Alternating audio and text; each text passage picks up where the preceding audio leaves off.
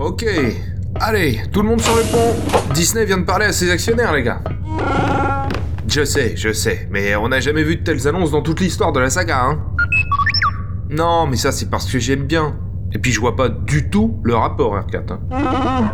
Ouais, merci, ça fait des semaines que je bosse dessus, euh, je le sais. On va décaler l'épisode, tant pis, il est pratiquement prêt de toute façon. Allez, R4, envoie-moi tout ça que je regarde ce que ça donne.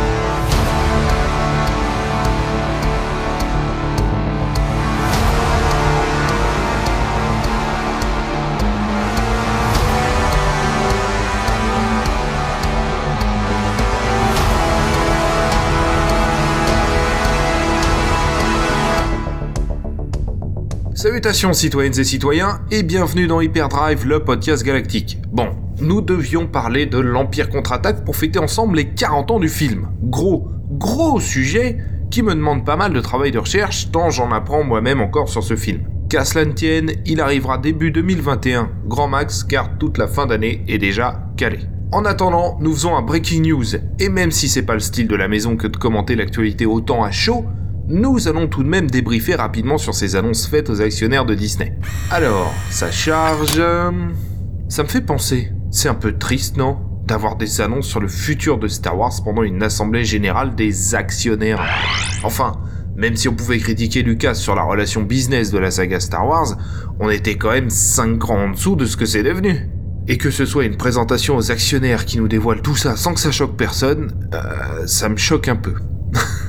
J'aurais adoré découvrir tout ça pour un Star Wars Célébration, personnellement, même s'il n'avait eu lieu qu'en streaming. Mais bon, tout le monde a déjà essoré le sujet machine à cache de Star Wars et Disney. Tiens, c'est bon. Alors... Chuta 10 séries sur Disney ⁇ C'est... Eh ben c'est exactement ce que les rumeurs avaient prévu. Bon alors, qu'est-ce qu'on a? Obi-Wan, bon, ça on le savait. C'est même le seul truc sur lequel nous avions des informations. Hayden Christensen de retour en Dark Vador dans la série, Bon, ça on le savait aussi, ça fait des mois qu'il est en égo avec Lucasfilm, on se doutait bien que c'était pas pour faire Jumper 2. Quoique, dans l'absolu, c'était un film Regency, hein, qui appartient à la Fox. Mais bref. Cassian Endor démarre son tournage et la série s'appellera... Endor. Ok. Bon, j'ai l'impression que la hype est à son degré zéro sur cette série. Très peu de réactions, même négatives. Marc moi-même, j'attends pas de pied ferme ce truc, hein. C'est sans doute pour ça qu'ils ont mis le paquet sur le teaser. Mais passons. The Bad Batch se dévoile avec une bande-annonce. Filoni a du mal à lâcher The Clone Wars visiblement. Il va creuser l'exécution de l'Ordre 66 de toute évidence. Il y a ici matière à s'inspirer du travail de Karen Travis sur la série de romans Legends République Commando, notamment sur les deux derniers tomes que sont Horde 66 et Imperial Commando, puisque même se retrouve déchiré entre l'ordre et la morale autour de la transformation d'une démocratie en violente dictature. Ouvrage d'autant plus intéressant que dans la série République Commando, les clones n'ont pas de puce implantée. Ils se contentent d'exécuter les ordres en imaginant réellement que les Jedi ont tenté un coup d'état. Bon, pour The Bad Batch, de toute façon, on jugera assez rapidement sur pièce, hein, ça sortira en 2021. Ensuite, tiens, une série sur Lando. Alors là aussi, on avait entendu des rumeurs quant à un film dérivé de Solo Star Wars Story et centré sur le futur administrateur de la Cité des Nuages. Comme quoi, tous ces gens ne sont pas si mal informés que ça, hein. Enfin, faut suivre les bons, évidemment, mais tout n'est pas à prendre à la légère tout de même. On sait quasiment rien sur ce projet. Certains parlent d'une série animée, d'autres d'une série live, mais nous n'avons encore aucune idée, ne serait-ce que du casting, tout du moins au moment où j'enregistre cet épisode. En fait, tout ce que nous savons, c'est que la tâche a été confiée à Justin Simen, le créateur de Dear White People. Pour le moment, c'est tout. Deux autres projets qu'on pourrait qualifier de série arrivent également, Star Wars Visions, qui se veut être une sorte d'animatrix Star Wars, et Droid Story, qui se concentrera sur les aventures d'un droïde accompagné de R2D2 et C3PO, le tout en animation. Ah, voilà le projet qui est sans doute le plus intéressant. The Acolyte, la fameuse série féminine de Leslie Edlen. Bon, nous avons enfin des choses à nous mettre sous la dent. Un pitch pour commencer, donc je vous le lis. The Acolyte est un thriller plein de mystères qui emmènera le public dans une galaxie de secrets obscurs et de pouvoirs sombres émergeant dans les derniers jours de l'ère de High Republic. Enfin, on s'émancipe un peu de la trilogie originale. Et on en profite avec les premières publications de romans traitant cette période pour éclaircir un point. La Haute République serait bel et bien la République galactique que nous connaissons via la prélogie. Ce nom représente simplement la période faste de cette ère politique avant son effondrement 200 ans plus tard dans la revanche des Sith. Tout est donc tout à fait cohérent, la République s'apprêtant à fêter 1000 ans de paix lors de la menace fantôme, tout du moins si les événements relatés dans cette série ou tout l'arc de romans qui l'accompagne ne nous présentent pas une guerre, évidemment. Quoique, le pitch dit dans les derniers jours de la Haute République. Ah bah, c'est à nouveau moins clair du coup? Alors la, la, Haute République est un régime qui précède la République galactique ou pas? C'est étonnant cette histoire, j'espère qu'ils vont mettre tout ça à plat. Bon, quoi qu'il en soit, la période est tout de même clé, bien plus que nous le laissait entendre Leslie Edlen la dernière fois que nous avons fait un point d'actu. Et ce projet est cool, c'est sans doute celui que j'attends le plus désormais. Enfin, ah, des spin-offs de The Mandalorian comme s'il en pleuvait. Rangers of the New Republic, centré sur Cara Dune, qui se déroulera pile entre les deux premières saisons de Mando. Vient ensuite ce qui est à mon avis le projet de cœur de Dave Filoni, la série live Ahsoka. Nous reviendrons dans quelques jours sur cette saison 2 de The Mandalorian et nous aborderons entre autres l'apparition de ce personnage dans la série. Le logo, ou tout du moins le visuel présenté pour illustrer la production de la série, semble intégrer des codes graphiques du Veil of the Force avec des runes en cercle, etc. Il y a fort à parier que beaucoup de youtubeurs vont s'en donner à cœur joie concernant les théories. Bon, on a encore peu d'informations pour en juger, mais je pense que ça risque d'être difficile à suivre pour ceux qui ne connaissent pas déjà le personnage. C'est un cadeau aux fans des séries animées Star Wars que cette série Ahsoka, et peut-être aussi un peu à Dave Filoni. Après, il y a beaucoup à dire et faire sur ce projet, jouer avec la timeline par exemple, avec des épisodes ayant lieu à différents moments de la saga, un retour sur la guerre des clones ou même sur Rebels, que ce soit via des flashbacks ou autres. Ce serait un bon moyen pour les fans n'ayant pas vu ces séries de raccrocher les wagons, tout en faisant très plaisir à ceux qui ont vu l'intégralité des séries animées. Bon, après, difficile de faire plus fan service que ça sachant que ce personnage a tout de même été largement exploité, y compris dans les comics et romans. Bon, il y a d'autres ingrédients, assez puissants d'ailleurs, qui ont été disséminés dans l'épisode de la saison 2 de The Mandalorian, qui pourraient tout à fait servir d'excellente base de travail pour cette série Ahsoka. Mais no spoil, nous en parlerons dans le prochain épisode d'Hyperdrive. Il paraît que ces trois séries, Marshall, Ahsoka et The Mandalorian, seront interconnectées. Et là, on peut se demander une chose, est-ce que ce projet a pour ambition de contextualiser la postlogie? Car sur 10 séries, il y en a aucune qui se déroule dans l'époque des épisodes 7, 8 et 9. Ah, les événements de The Mandalorian ont lieu 25 ans avant la réveil de la Force. Ren n'est donc même pas né. Il n'y a donc en l'état rien qui n'exploite ou va exploiter cette trilogie de films. C'est tout de même étonnant, d'autant plus qu'il y a beaucoup de vides scénaristiques à combler et de questions sans réponse. Sans compter le fait qu'à son annonce, il nous a été dit que The Mandalorian allait nous expliquer d'où venait le Premier Ordre, quel était le contexte de sa création, ses enjeux, sa relation avec la Nouvelle République, etc. Deux saisons plus tard, nous n'avons absolument aucun élément lié de près ou de loin à la postlogie. L'Empire est toujours très menaçant, la Nouvelle République n'est toujours pas là, représentée par quelques pilotes de X-Wing et une Marshall, bref, nous en sommes toujours au point de départ. Enfin, je vous dis ça, mais au moment où j'enregistre cette déclaration, il reste un épisode de la saison 2 qui n'a pas été diffusé. Peut-être que de grandes révélations vont y être faites à ce sujet. Mais bon, quand on en voit 10 séries Star Wars et qu'aucune ne se déroule à moins de 25 ans de la postlogie, on peut tout de même se poser des questions.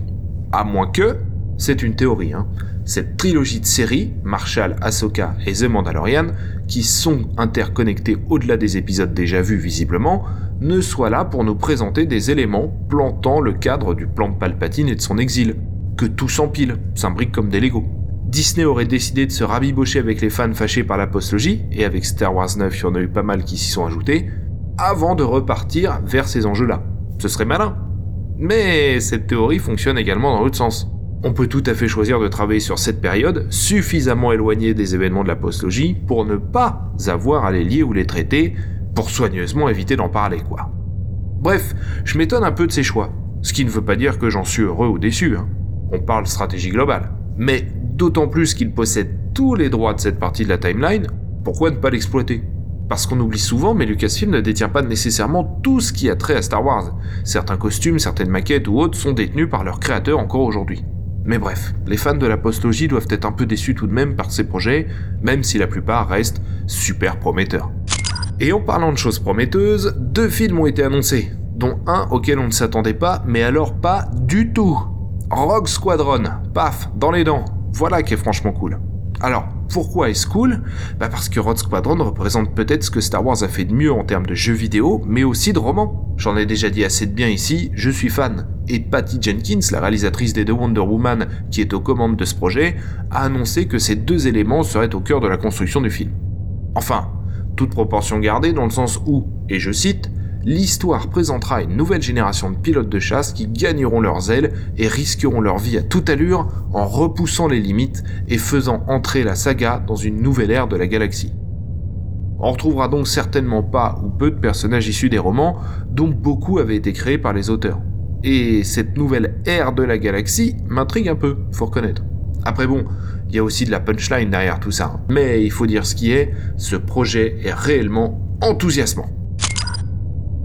Second film annoncé, ou du moins confirmé, car nous savions déjà qu'il était en projet, un Star Wars réalisé par Taika Waititi. Et là, je vais citer Kathleen Kennedy, l'approche de Taika dans Star Wars sera fraîche, inattendue et unique. On sent donc arriver un traitement particulièrement décalé de la saga, un peu comme il l'avait fait pour Marvel avec Thor Ragnarok, film pour lequel il est autant aimé que détesté aujourd'hui. Ça risque donc de trancher et de trancher sec mais personnellement, je le trouve très drôle dans son écriture, donc pourquoi pas. Bien, ça fait un paquet de choses dans les tuyaux. D'ailleurs, euh, l'agenda qu'on imaginait est pas mal chamboulé, car Rogue Squadron a été annoncé pour 2023. Donc, si le prochain long métrage Star Wars sera bel et bien disponible dans un peu plus de 3 ans, il ne s'agira pas du début d'une nouvelle trilogie. À moins que la franchise se remette à sortir un film par an, voire plus. Bon, en tout cas, le projet de Taika Waititi sera lui annoncé pour 2025. Un film pourrait donc s'intercaler entre les deux en 2024, tout du moins si on reprend le rythme effréné de la première phase. Tiens d'ailleurs, où est le projet de Ryan Johnson? Eh bah, on n'a strictement aucune information, rien du tout. Les deux prochains longs métrages ne seront pas de lui, bah du coup à quand cela nous amène-t-il? Bon, ça faisait près d'un an que le silence était total sur le sujet, la dernière actu que je retrouve datant d'octobre 2019, où Ryan Johnson disait qu'il serait ravi si le projet se réalisait, ce qui tranchait déjà pas mal avec les informations précédentes où ce dernier semblait vraiment plancher. Bref, un tel silence n'est pas bon signe, sauf coup de théâtre, évidemment. Parlons calendrier d'ailleurs. 2021 nous offrira la première saison de The Bad Batch, d'Ahsoka, Rangers de la Nouvelle République, Star Wars Visions et une saison 3 de The Mandalorian. Ouf, ouais, c'est déjà pas mal. 2022 ouvrira les portes aux séries Endor et Obi-Wan, 2023 nous offrira Rogue Squadron, 2025 le film de Taika Waititi. Pour le reste, nous ignorons encore les dates. Ça semble tout de même nous faire deux années assez chargées en contenu. Reste à voir comment se positionnent Lando et The Acolyte au milieu de tout ça. La période de calme pour Star Wars aura finalement duré un peu plus d'un an. Dès l'année prochaine, l'avalanche reprend, ce qui est cool, évidemment. Mais pour résumer un peu mon état d'esprit devant ce flot d'annonces, je voudrais vous proposer une citation. La voici. Je pense que l'erreur que j'ai faite, et c'est mon entière responsabilité, a été d'aller un peu trop loin, un peu trop vite.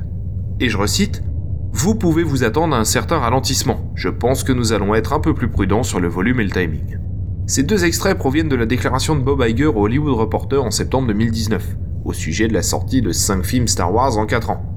Kathleen Kennedy a confirmé encore cela l'été dernier dans une interview au Vanity Fair en disant Vous ne pouvez pas transformer Star Wars avec une sorte d'approche industrielle. Vous ne pouvez pas faire ce que Marvel fait, forcément. 14 mois plus tard, Disney annonce 10 séries et 2 films sur combien de temps? Voyons large. 6 ans? Avec une construction empirique liant plusieurs de ces projets entre eux, même si nous parlions des 10 prochaines années, ce sera certainement moins, ce serait un rythme plus tendu encore que pour la première vague. Pour moi, deux questions découlent de ce constat. La première, est-ce que ces déclarations, ces petits mea culpa, sont en fait vides de sens Simplement destinés à donner aux fans de la saga ce qu'ils ont envie d'entendre, des excuses, tout en faisant ce qui était prévu dès le départ sans s'en soucier? Et si c'est pas le cas, que Bob Iger et Kathleen Kennedy sont sincères dans ces déclarations, est-ce que Star Wars est désormais prisonnier de l'actionnariat de Disney, comme une bouée de sauvetage sur laquelle s'appuyer au maximum avant qu'elle ne coule? Est-elle victime de la pandémie qui a saccagé l'année fiscale de la Walt Disney Company? Dans un geste un peu désespéré, on mettrait le paquet sur Star Wars pour profiter de l'effet d'aspiration de The Mandalorian vers Disney ⁇ Personne n'aura vraiment des réponses à tout ça. Peut-être même d'ailleurs que ces questions sont trop désabusées pour être réellement posées, particulièrement pour les fans que nous sommes. D'ailleurs, il est trop tôt pour s'en faire une idée. Chaque déclaration de Disney destinée aux actionnaires est souvent suivie d'une autre déclaration tournée, elle, vers les intéressés à savoir les fans et le grand public. Je dis donc, patience. La seule chose à retenir pour le moment, c'est que suite à ces annonces, Star Wars, Marvel et consorts, l'action de The Walt Disney Company a grimpé de 13,6%. C'est très important, et je pense, de vous à moi, que c'était l'effet escompté par ces annonces. Voilà ce qui conclut ce petit hors-série Breaking News, citoyennes et citoyens. Merci pour votre téléchargement et des remerciements tout particuliers aux membres de la fière guilde des contrebandiers. Vos contreparties sont en chemin, elles arriveront sur vos planètes respectives d'un moment à l'autre. Grâce à vous, Hyperdrive a plus de gouache que jamais. On se retrouve très bientôt pour un grand débrief de la saison 2 de The Mandalorian avec un invité, et nous reviendrons très certainement sur ces annonces à cette occasion. Que la force soit avec vous, à très bientôt